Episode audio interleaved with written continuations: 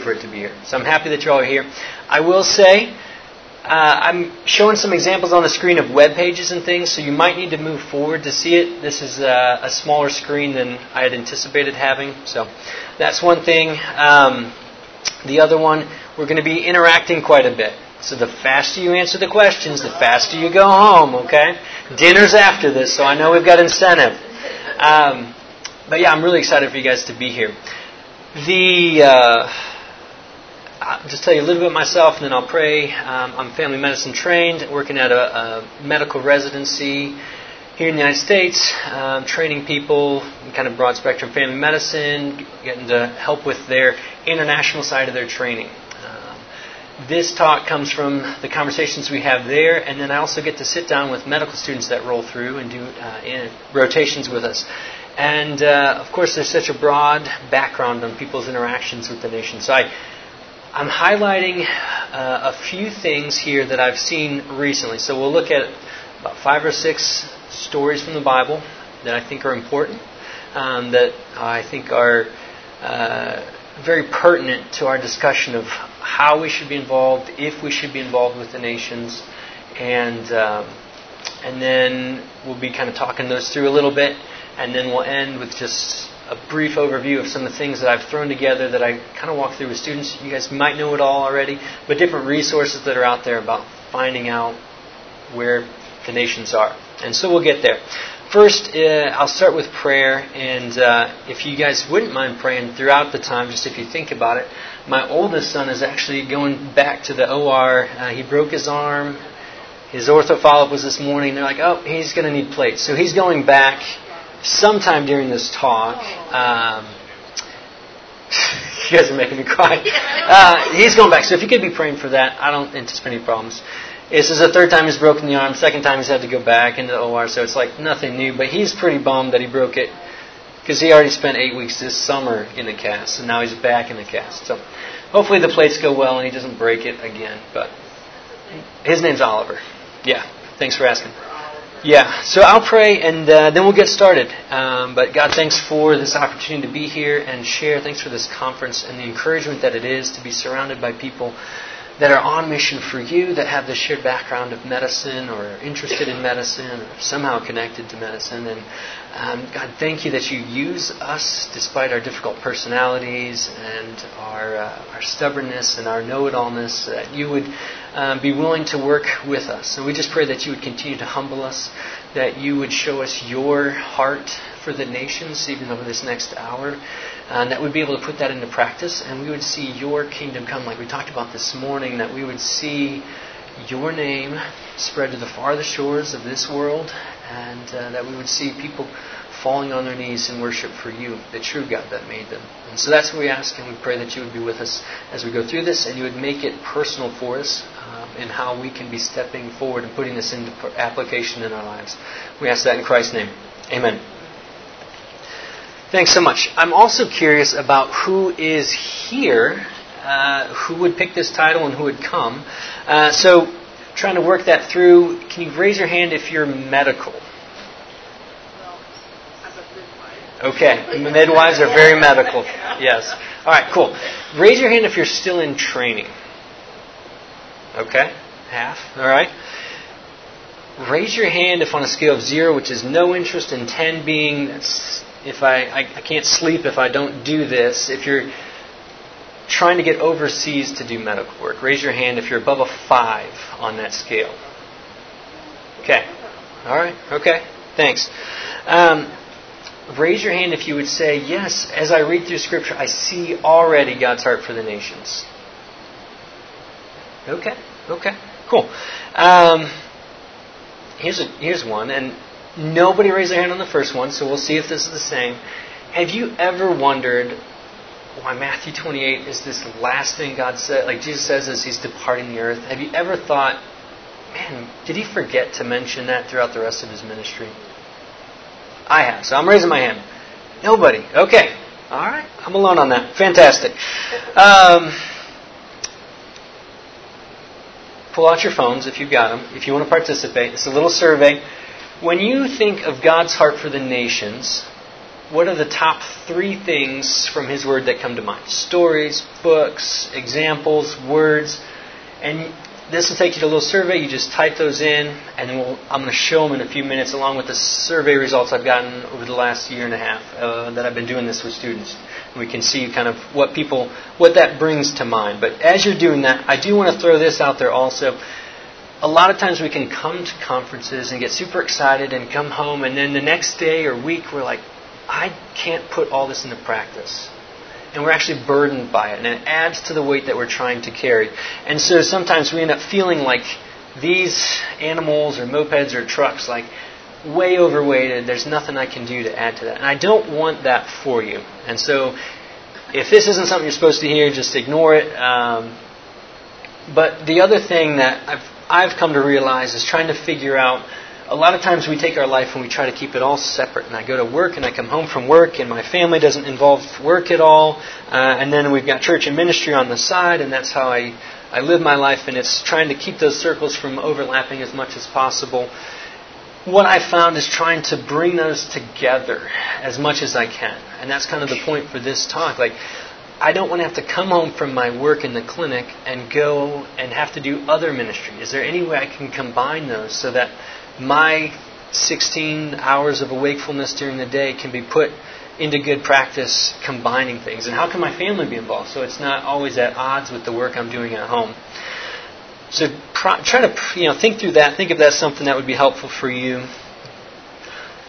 The other thing, if you were there this morning, this was a great talk. It kind of stole the thunder on a lot of my points, so that's fine. If you slept through it, great. We're going to have a great talk today he went through a lot of these definitions. I threw them up there just because I find that if I assume everyone knows what I'm talking about, that's not always the case. And so when we talk about nations, when you see that in our English scriptures, like a lot of times people think geographical, these are the straight lines that separate Chad and Sudan, but in reality, that's not a perfect picture because there are villages that get cut by that line.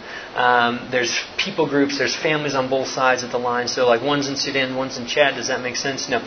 So, the nations, when we talk about it, is this word ethne that he talked about already. These ethno linguistic groups, separate groups that relate to each other on a deeper level based on commonalities like language, history, um, they look alike, or where they live. And so, try to keep that in mind when we're talking about the nations. The other thing I threw up there is unreached people groups. Uh, if you've never heard of that term, I'd love to talk to you more about it. Basically, it's these ethnic groups that have less than 2% of the, the population would be professing faith um, or following in an evangelical church. The bottom one, unreached and unengaged people groups, are those groups that have nobody outside working on them, no inside influence that's trying to change that number. Yeah, the talk this morning, I have never heard a small number as 83. I'm super excited to find out more. If you want to hear more, you're in the wrong session. He's doing a different talk right now. Uh, but I got to figure out how he got to that number because I've always heard such higher numbers. But it's a really helpful and hopeful talk this morning. These are some of the questions I, I sit down and talk with students and residents. Like, does God really care about the nations? We see all these terrible things that are going on. We live in a political infrastructure of our own country that when you, if you talk about how, yeah, if you were to throw out these concepts like God loves immigrants, you're going to be met with opposition, right? Or like there's the thought, yeah, He loves them, but they should stay exactly where they're at, and who cares if they die out there? Um, we're called to love our neighbors. Who are our neighbors? This, this one at the end. Am I supposed to go somewhere? God has me right where, you know, X, wherever that is. Am I supposed to leave that and be a part of a work somewhere else? Why would He have me where I'm at? Hopefully we'll circle back to some of these. I'm not trying to answer all these questions for you. Um, that's not my job. But I think they're really important questions, and I don't want you to feel ashamed if you've ever thought those questions, right? Because this is this is reality. We have to figure out where God wants us and what He wants us to be doing. Okay. Answers to the poll. So if you missed it, we did a QR thing just with three things to answer where when you think of the nations, what that looks like. Let's see if you guys added much to it. You guys got a few extra ones on there. Let me see if I can zoom it in a smidge there. So the more it's mentioned, the bigger it gets and the more central it is on this little artistic description. So Great Commission, yes, most common. Jonah shows up. Man, there's a fantastic story about a terrible missionary and how God can work through anybody. Right? He didn't even want to go, and he still saw a whole community come to faith. Oh, it's fantastic. We're not going to talk about that. Ethne, Jesus, Jesus. Yeah, great answer. Whoever put that one in, that's you're right on the right track. Um, Imago Dei shows up. Abraham, the father of many nations. Habakkuk 2:14, Acts 10. You can see these verses. These are things Pentecost. These are things that come to mind. So hopefully we're all in the same thought pattern with this, and we're going to try to go a little bit farther in some stories that are not the most common ones that pop up. Yeah, I don't see them up there. So we're gonna we're gonna go into some ones that maybe aren't as commonly thought of, and uh, there's reasons for that. So let's uh, let's jump there. Will pull back up. Cool. All right. Also, I've got a couple small kids at home. What's the best smelling insect? It's a dad joke, so think of it in that line. I've had two people guess this in the whole career of this joke. Participation. No, you don't have. This is just nobody. Best smelling. You got one. A honeybee. Very good, but that's not it. A deodorant. Uh. Oh, the groans. That's the best. All right. Okay this story is the first one. This is one that I've fallen into recently. I find a lot of hope and comfort in it, especially when I look at the situations around the world that are going on right now. Does anybody want to take a guess at what this picture represents?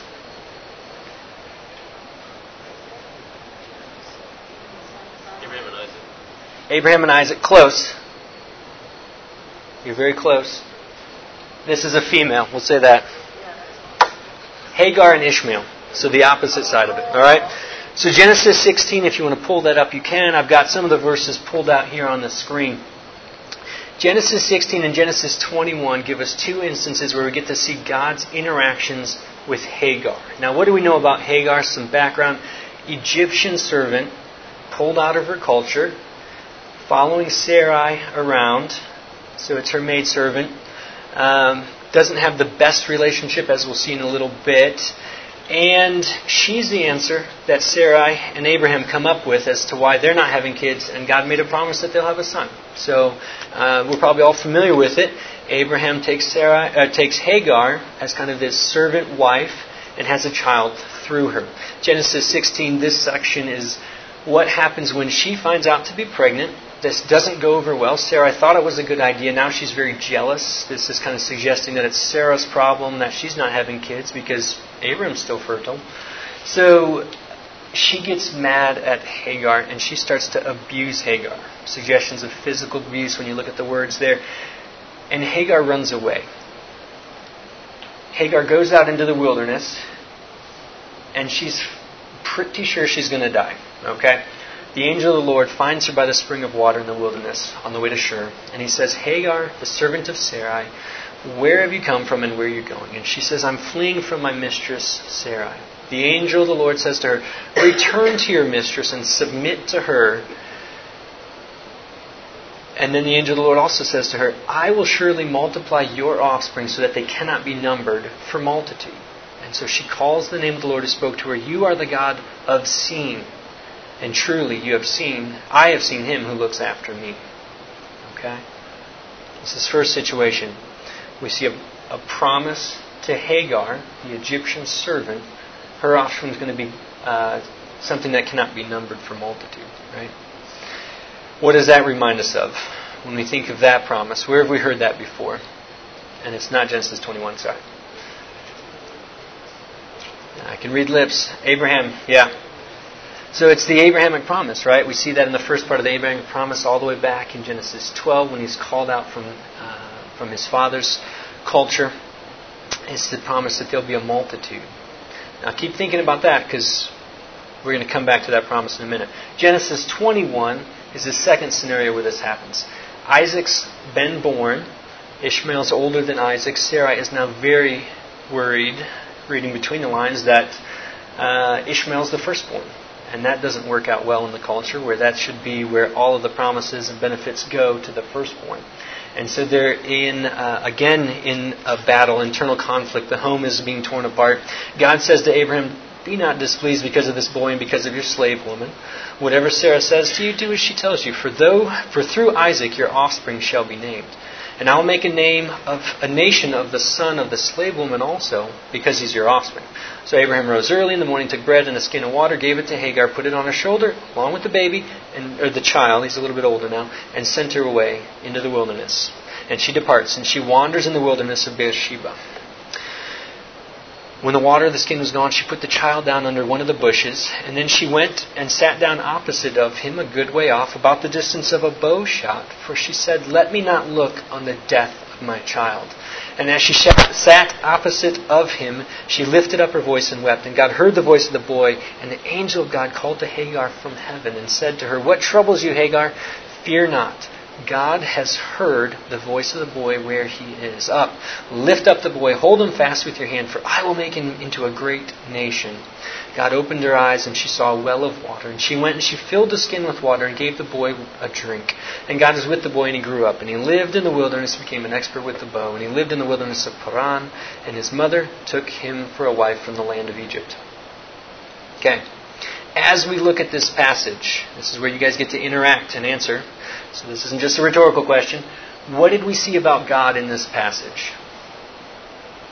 It Could be something you've seen before, it could be brand new, but what is what does this show us about God? What's that? He listens, right? So he's described as the God who sees and as the God who hears. That's El Roi is the God who sees, and the God who hears is El Shema. And so Okay, so he covers sin, and he still is working in that with grace. What else? He uses promise to make Ishmael into a nation because it's offspring. Because it's what? Because it's the offspring. Of Abraham. So he's repeating the promise. This isn't he's not casting out Ishmael to die in the desert like Sarah seems to want. Um, but God has a heart for that. And so he sees and hears, and he's caring for them in that. Well, he cares more than just for Israel either. well. Yes. Okay. So you're keeping in line with our topic. He cares more than Israel for this. Through Isaac comes what nation? Israel, right? And we fast forward all the way to Galatians, and what does that say about the nation of Israel and descendants of Abraham? Sons of the Yeah, you don't have to be a physical descendant anymore. You can be a spiritual descendant of Abraham. All right? He mentioned it this morning. When you go back to that, it, those promises to Abraham, what is the second half of that promise? That God's going to multiply him, he'll be Blessed. and through him, all the nations of the world will be blessed. That's Christ. Okay? So that's how we've been blessed through this. And that's why uh, Galatians is so true. Like that's how it can be true because of Christ. We'll come back to it in a few sessions, in a few uh, examples. But what's different about the promise? You had mentioned the promise to Ishmael. What's different about that promise? Not all nations are blessed. Yeah, it's missing the second half, right? So there's going to be a great multitude. Who knows the descendants of Ishmael? Who's followed their genealogy well? Yes, the nations of the Arabian Peninsula. And through that, Muhammad. And through Muhammad, Islam. All right? And so now we fast forward to where we stand currently, and we have those that are descendants of Abraham and those that are descendants of Ishmael. Uh, and they're multitudes that are very hard to count. We can estimate them. But that's where we're at now, in, in our reality. What did we see about people in this passage?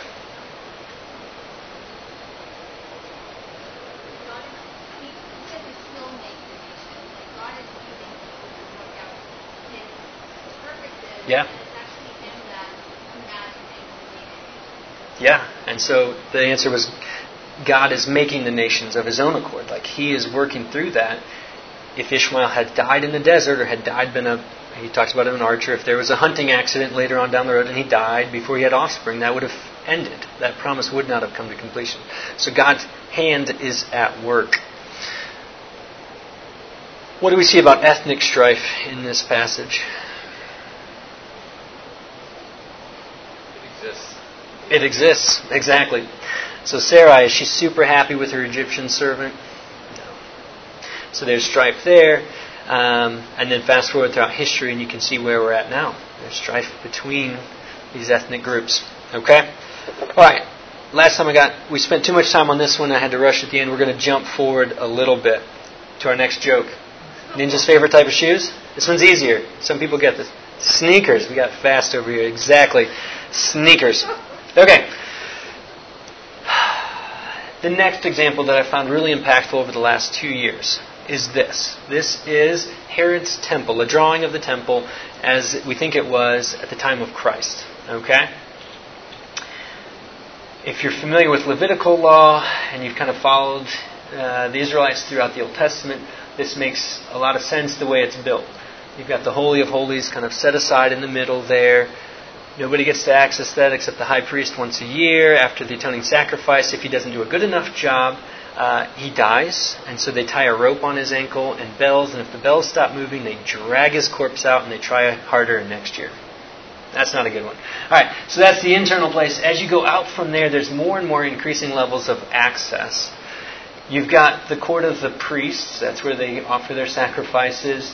Around that, the court of Israel, that's where Jewish men of accepted lineage without any blemish, like a eunuch or someone that's had damage to their masculinity would not be able to be into that zone.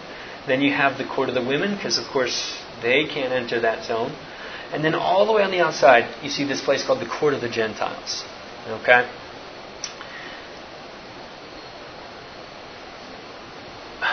What is this? I'm not going to try to ask the read my mind question. You can write these down. Leviticus 17, 8 through 9 and Numbers 15, 14 through 16, Leviticus 17, 8 and 9, and Numbers 15, 14 through 16 talk about this concept of Old Testament Levitical law about how the sojourners and the foreigners that follow Christ, that follow God that uphold the Sabbath can have access to the sacrificial system. That's what this is designed for. For the Gentiles to be able to come and worship the Holy God at a distance, but still having access to that sacrificial system. Okay? Alright. Mark 11. Keep that in mind as we read this. Mark 11 is the story of what Jesus does directly after entering Jerusalem on Palm Sunday in preparation for the Passover.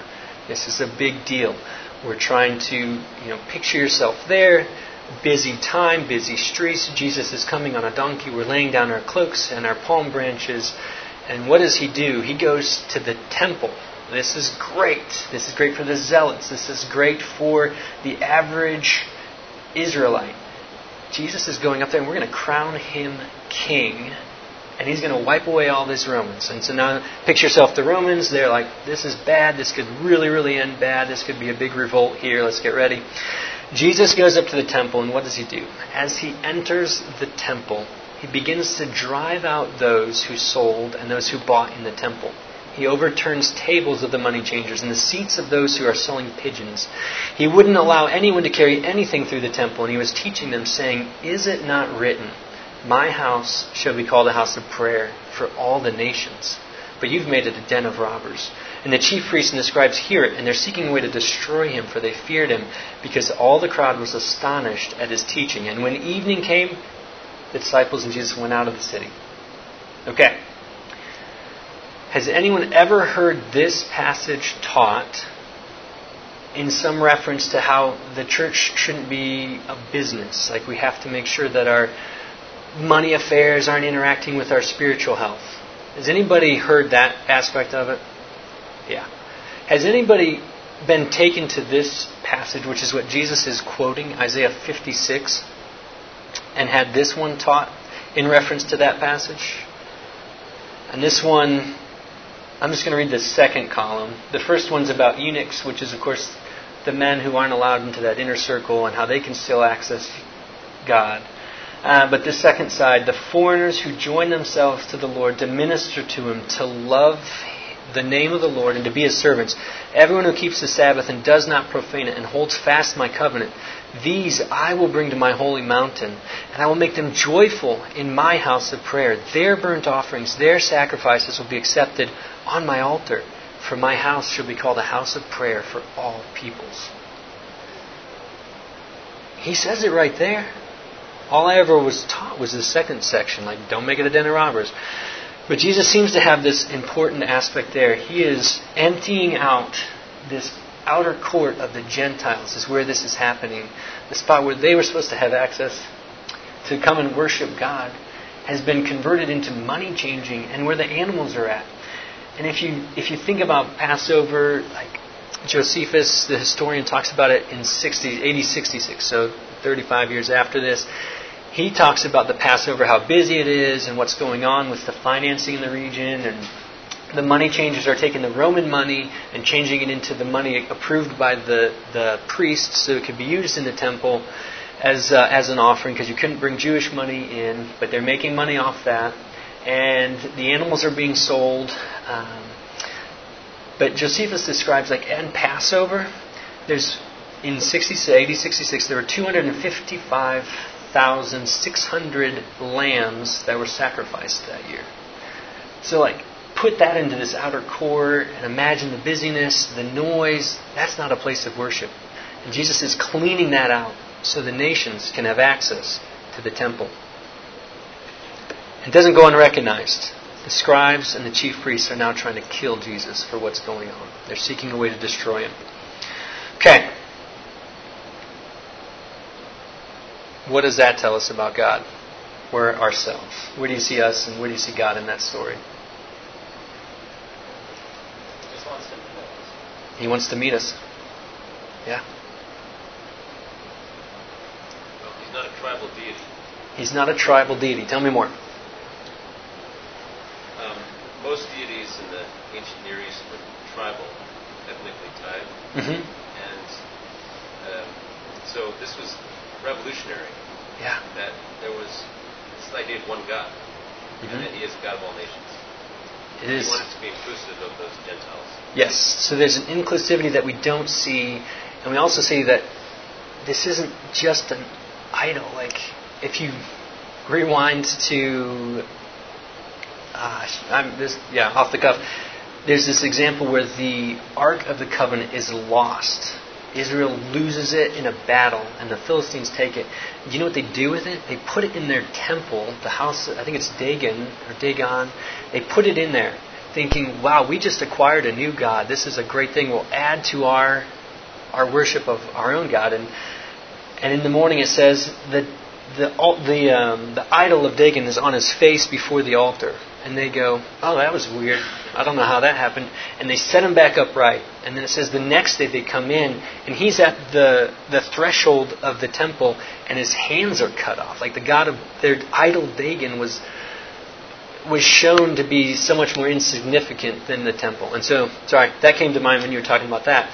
But the same thing, this is throughout the Old Testament, God is calling that the Israelites be a light to the nations so that the nations see the glory of God and are drawn to that. We see that in Chronicles, we see that throughout the Psalms. Yeah, and here we are.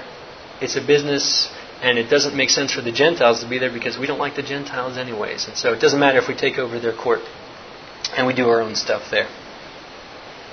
Anything else that was impactful from that one?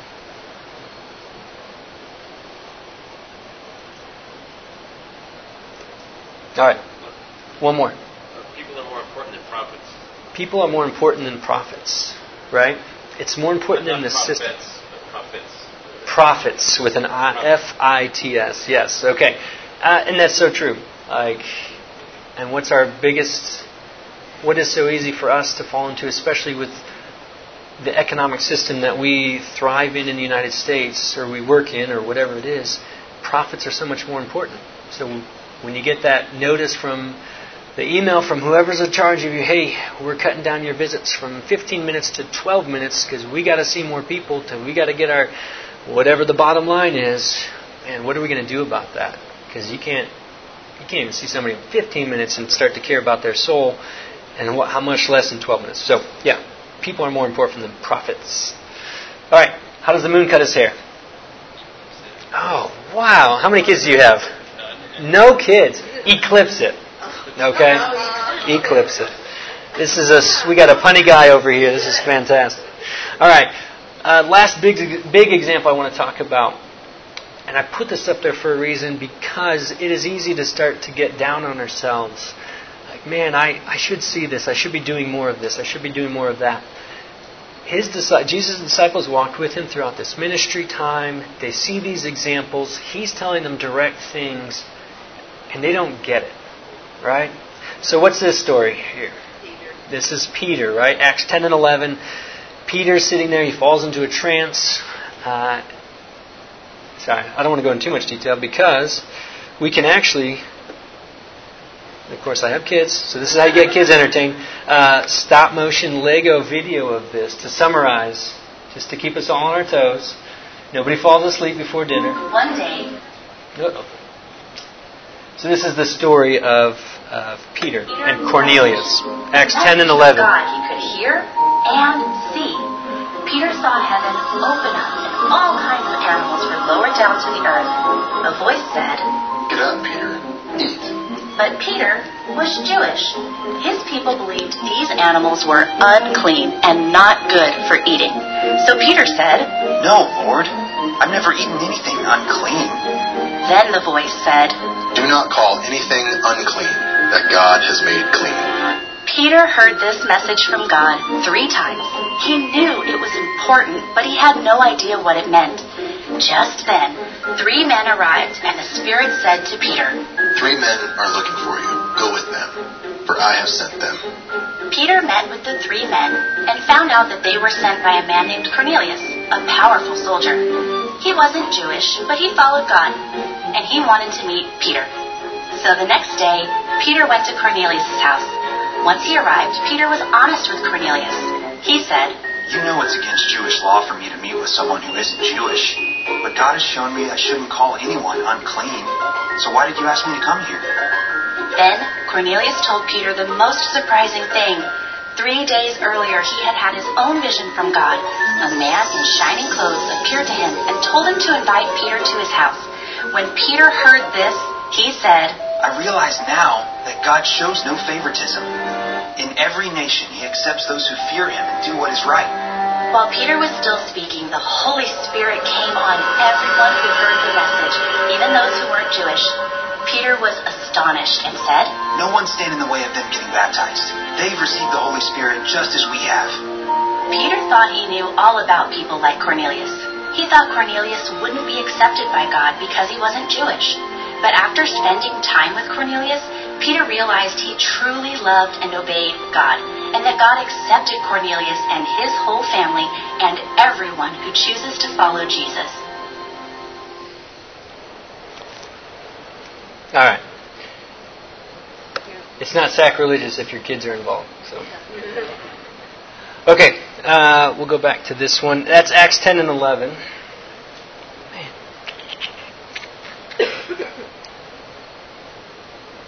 There it goes. Okay. Acts 10 and 11, if you want to read it on your own. Where, when you read that, when you, when you hear that story, on how is it that you're able to relate? What are, when you think of Peter and what he's going through, what comes to your mind on what if you were in that circumstance? What would that look like for what Peter was called into with that vision? I can Three times, right? Hard to, we were saying it's hard to imagine how radically opposite this was with everything we do. Yeah. Yeah, but yeah. Three times. So God repeats it because He recognizes sometimes we need a little bit of a harder knock on the head to figure out what's going on. Because this is everything that Peter knows is rounded up in this Levitical law and the dietary laws that are there. And God's showing him at that level, which is really cool. It's like this is a very specific example But what does he get called into next is this wait, I have to expand that from being unclean with what I just eat. Like maybe God's just telling me I need to change my diet. And then immediately there's these really sweet connections where this is very obvious that God is behind his interaction with Cornelius. Where Cornelius has a vision at the same time, three like three days ago, and then yeah, sends people there right at that instant. Like this is very specific. God wants it very clear to Peter because he missed it or didn't fully grasp all the connotations that Jesus talks through with his ministry. Okay? So don't be down if you feel like, hey, I'm missing this. Maybe I need to be doing something different.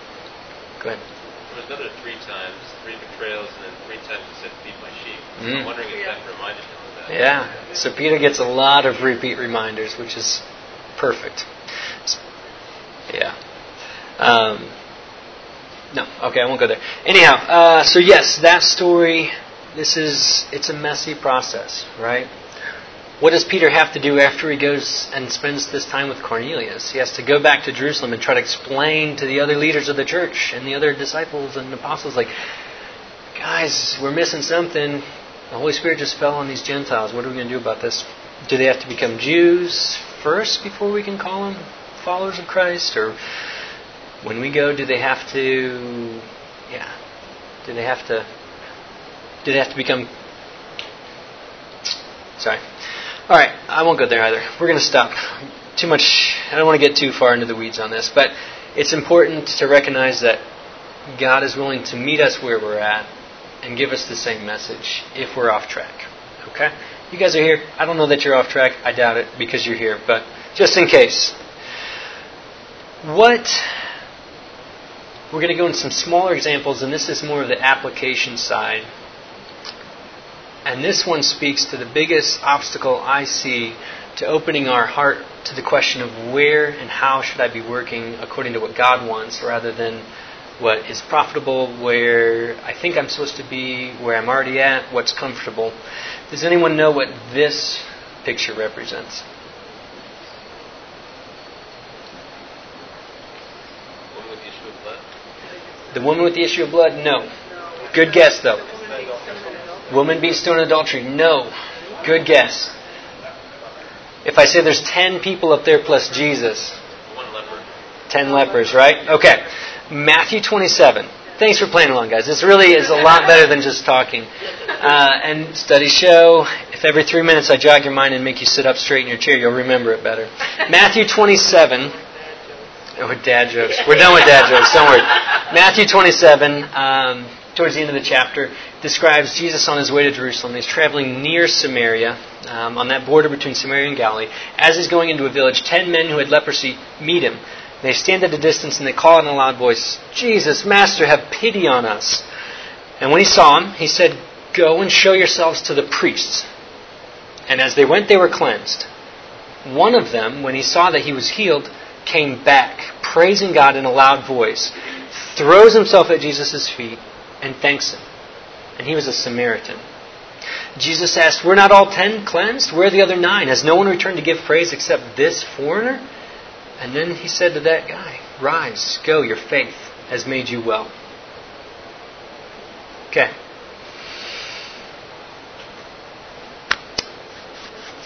Jesus doesn't heal them right away.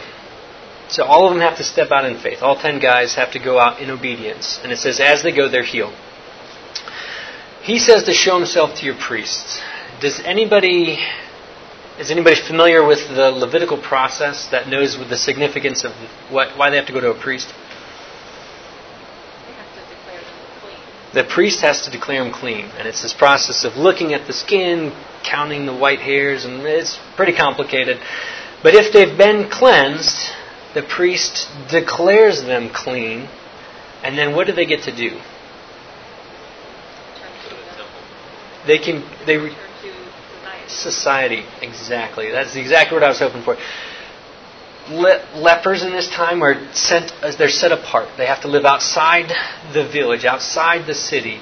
They can't be around their family. They can't have a job that brings them any money. They can't have their life. They cannot go to the temple and worship.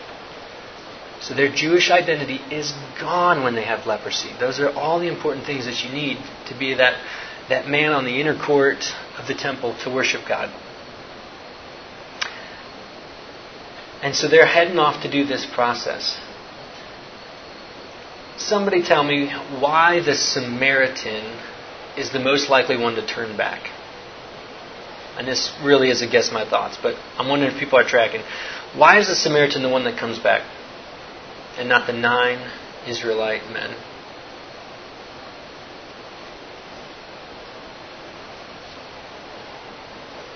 Go ahead.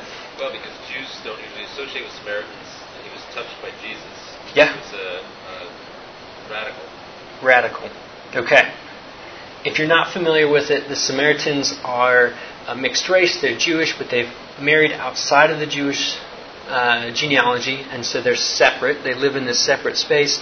Uh, if you haven't watched The Chosen, I feel like that one is a, it's a really good show that kind of embellishes a little bit on it, and it brings it a little bit closer to heart for us, I think. So you watch it if you want. But um, when the ten of them are together, there's no problem. Those Jews have lost their significance. They're at the bottom of society. It doesn't matter if they're hanging out with the Samaritan or not. In reality, they wouldn't want to hang out with the Samaritan. And that's why it says, it specifies that Jesus is on this border between Samaria and Galilee. Like he's on that edge of a dangerous zone of interacting with people that are unclean. And then the lepers come in. This Samaritan turns around, and I'm, my argument is he turns around because he had no reason to be cleaned. Those Jewish men could argue they're Jewish, they deserve to be back in the temple worshiping God as a normal Jew. This Samaritan doesn't have that access. And so, what does that change in his heart? The recognition that this isn't something that I'm due or owed, now he's back at Jesus' feet because this was a big deal to be touched or cleansed by Jesus. Okay? How do we start this question of where we should be working? Should we be working among the nations? Should we find a practice here that's working with, with internationals or immigrants? How do we start that? Is with this recognition of where we're supposed to be in the circle. When I think about this, when I just don't give any thought, this is me, and the nations are all around me, right? And it's me because I'm kind of special because God kind of called me out and He made me chosen. And then I pause and think, that sounds a lot like the Israelites. Like, we're special because we're special, and God said we're special, and you guys don't matter as much. So maybe I don't even need to focus on you. But if I flip that lens and I'm, I'm looking at it in a different perspective and I say, there is no need or reason that I should have been called out, that me as a Gentile should even be called a descendant of Abraham, that me as a sinner should be able to have access to God. And if I start there, then it makes sense why I should care about everyone else around me. Okay? I'll pause there. Thoughts?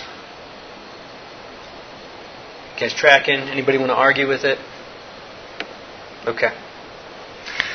We're running out of examples, so don't worry. It's not, it's not going to go on forever. What is this a picture of? And I'll say people give two answers. Only one's correct.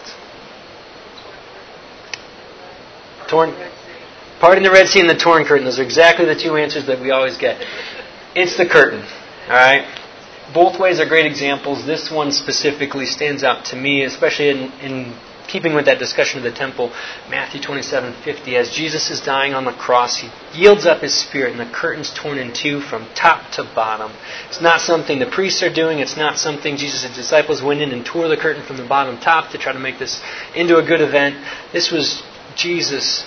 This is God at work, opening up that holy of holies, saying He is no longer has to be found through a physical priesthood that we have, and we see it here in Hebrews that Jesus is our great high priest, that sacrifice has been made. We have access to God. We can enter in confidence the holy places through the blood of Christ.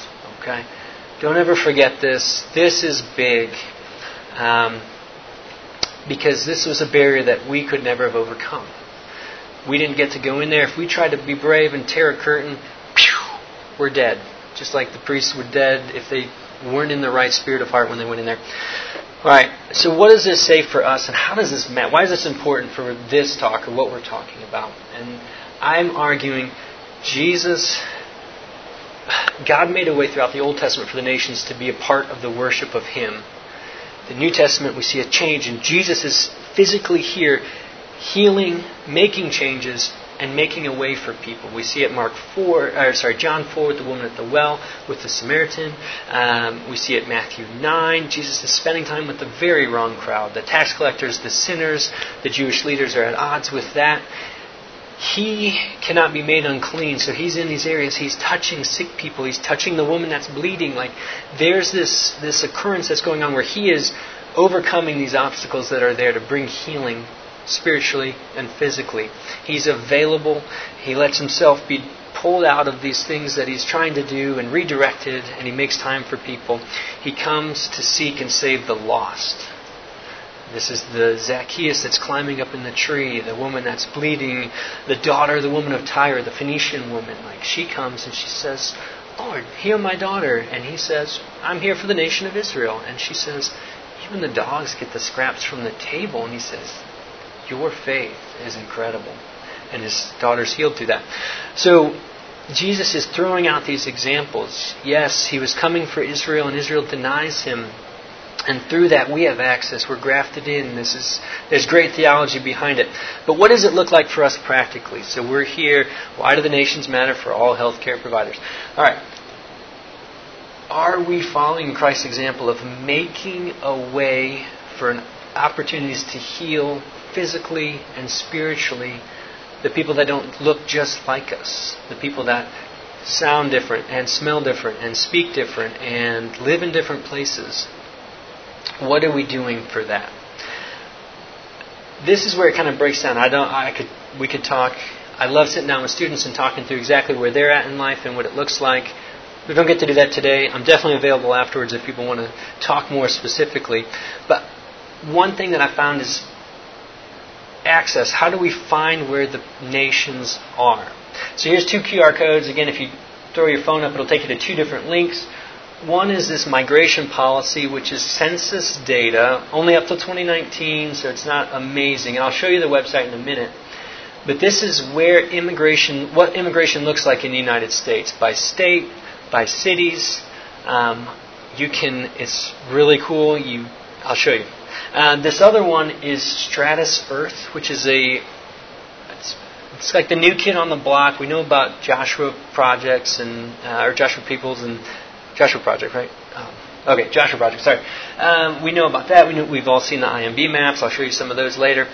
Stratus puts those into into correlation with kind of things like health associations, child mortality, uh, all these cool things. I'm going to show you that in just a second. So if you've got those, I'm going to pop out and show you what this looks like. This is Stratus Earth, and so uh, if I come over here, you can kind of look at this globe, and it'll usually it spins around, so I don't must have had it up too long. But you can click on a country like Yemen, and you can look at data on.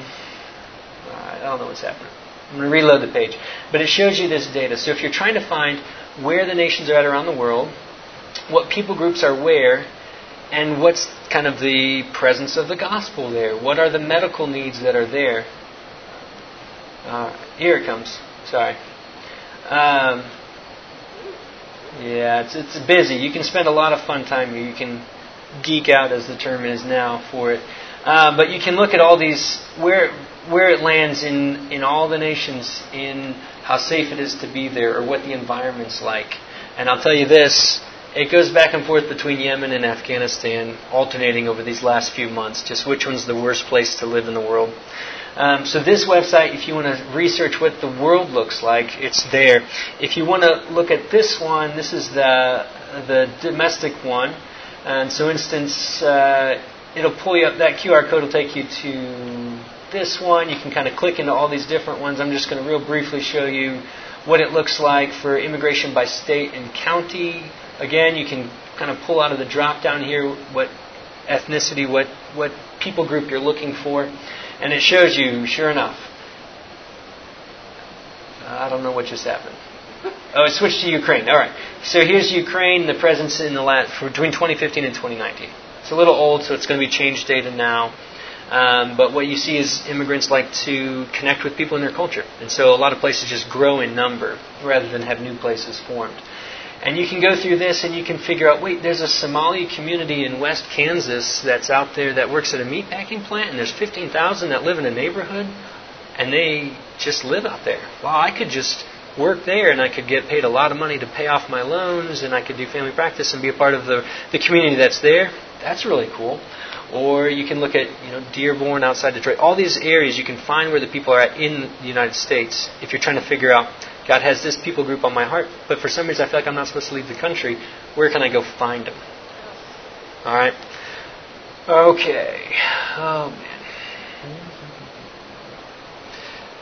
So that's those are those are some ways, and again, I'm just throwing out examples for you to brainstorm and think how does this apply to you. International students, when you think that the numbers kind of go back and forth, 60, 80, there's a little bit of a range. A majority of world leaders study outside their country for their backgrounds, for their degrees, for their job, and they go back to their country and they run those upper levels of society positions. And they come and they live they can live around the corner from you. They can live in the apartments right by the school.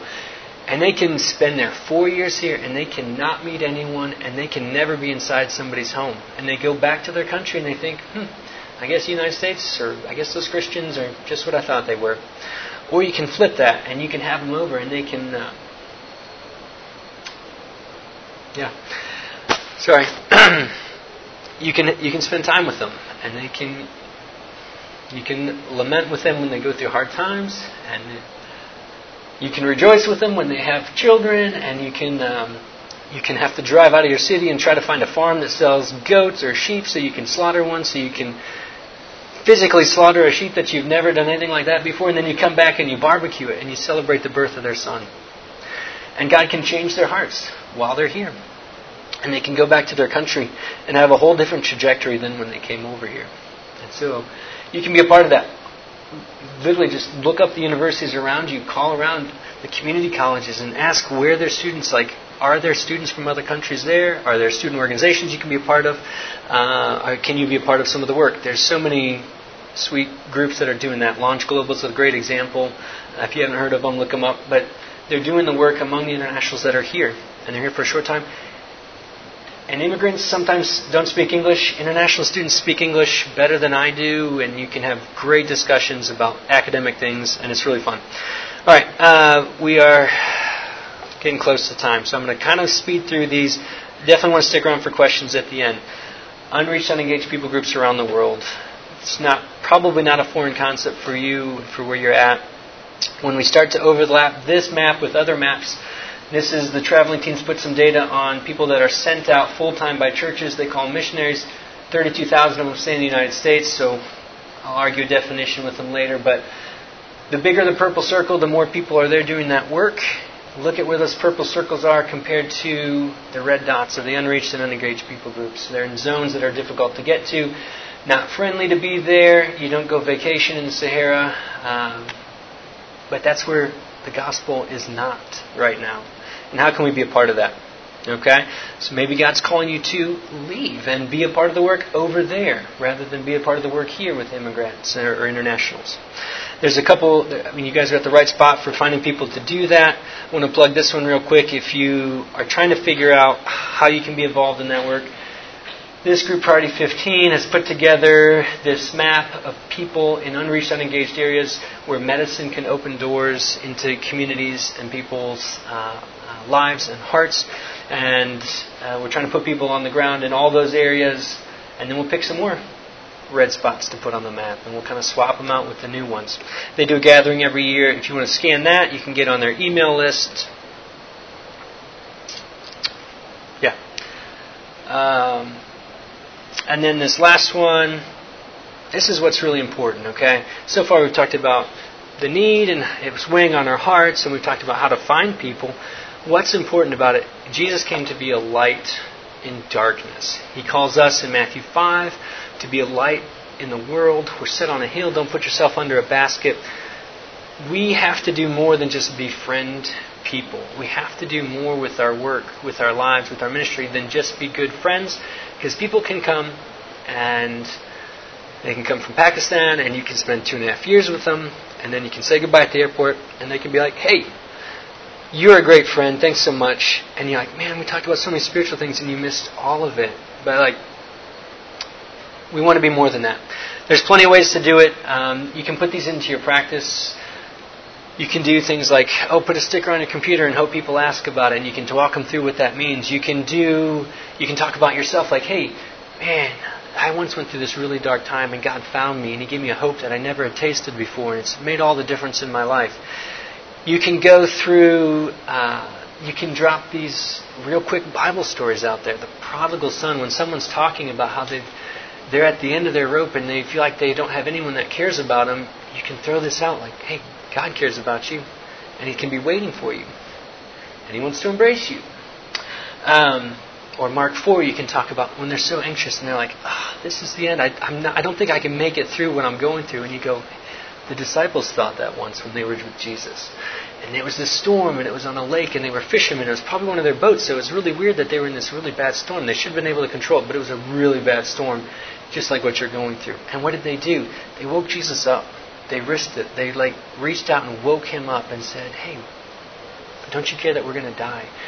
And he stops the storm, and he can do that in your life.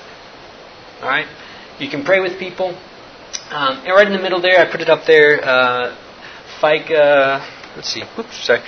Uh, there are some research supported things that should be in your, your social history when you're doing an intake on somebody. If it's not there, the research suggests that it should be because you're missing something. FICA, Hope, Faith are all examples of that. Just gathering a foundation of where they're at spiritually, asking them questions. If they say, I don't want to talk about the church, I've been hurt by the church, you're like, okay, I know where you're at. Like, let's talk about something else and we'll circle back to that.